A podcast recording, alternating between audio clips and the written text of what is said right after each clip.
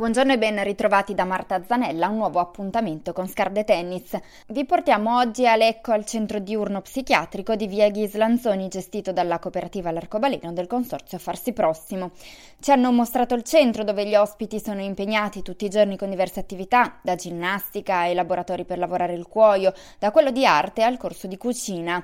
E abbiamo qui incontrato Nadia che ci ha presentato il centro, le sue attività e ci ha raccontato la sua storia. Io dico sempre che la mia seconda casa perché mi trovo bene, perché se fossi a casa sarei sempre a letto, mi faccio prendere proprio da, dalla pigrizia, non ho voglia di fare niente, così. Invece qua riesco a fare quello che era anni che non riuscivo più a fare, cioè uscire di casa, fare ginnastica, fare teatro, mi hanno messo a fare teatro, faccio parte del coro del centro, poi andiamo in giro nelle case di riposo così per rallegrare un po', cantiamo. Facevo fino a due mesi fa bigiotteria, adesso ci siamo messi a fare un po', ho, ho insegnato un po' le, alle ragazze che volevano a lavorare a maglia e adesso sto anche ricamando. Nadia soffre di depressione e anche se oggi sta molto meglio, ancora non è uscita del tutto, ci dice.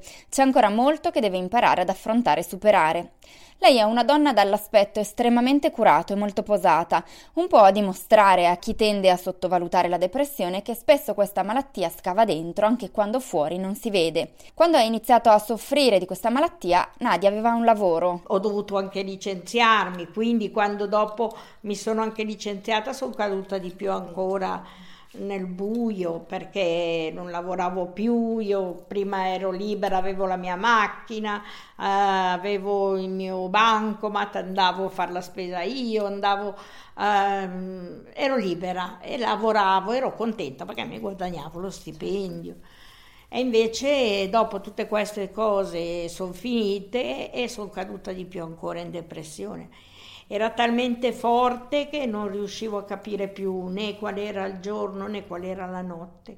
Io dormi, ero sempre imbottita di psicofarmaci che dormivo tutto il giorno e, e la notte. Era mio marito che mi accompagnava in bagno perché non riuscivo più neanche a stare sulle gambe.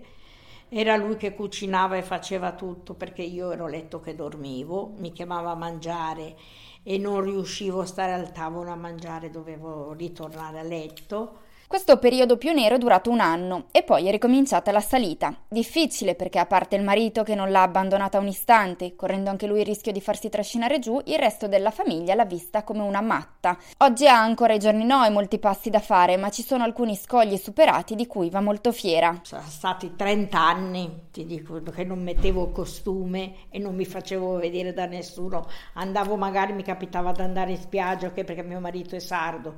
Io in spiaggia non ci volevo mai andare andare o se ci andavo ci andavo vestita. E la cosa positiva che ho trovato qua, ho avuto modo di mettere il costume e di andare eh, nelle piscine termali. E questo è stato per me un passo da gigante perché io veramente avevo, anzi poi il primo giorno che sono andata a piscina dicevo no, guarda, io sono grassa, io non posso, io... E invece mi sono buttata, sono andata, sono stata felicissima, proprio anche quando andavo al mare ero sempre triste perché non mi mettevo il costume, perché... E invece dopo visto che ce ne sono tante, mica tutte sono la Claudia Schiffer. Questo è stato un passo da gigante che io ho fatto. Eh. Il passo da gigante che ho fatto, stare lontano da casa due o tre giorni. Mm. E sono riuscita uscita, abbiamo fatto quattro giorni ad, ad Abano Terme, non avevo quel senso di, di vuoto perché non ero a casa mia, perché non ero con i miei e così. Anche questa sono riuscita a superarlo. Grazie a Nadia che ci ha raccontato la sua storia e ci ha mostrato anche la sua forza di combattere. E per questa puntata di Radio Scarpe tutto da Marta Zanella. Grazie per l'ascolto.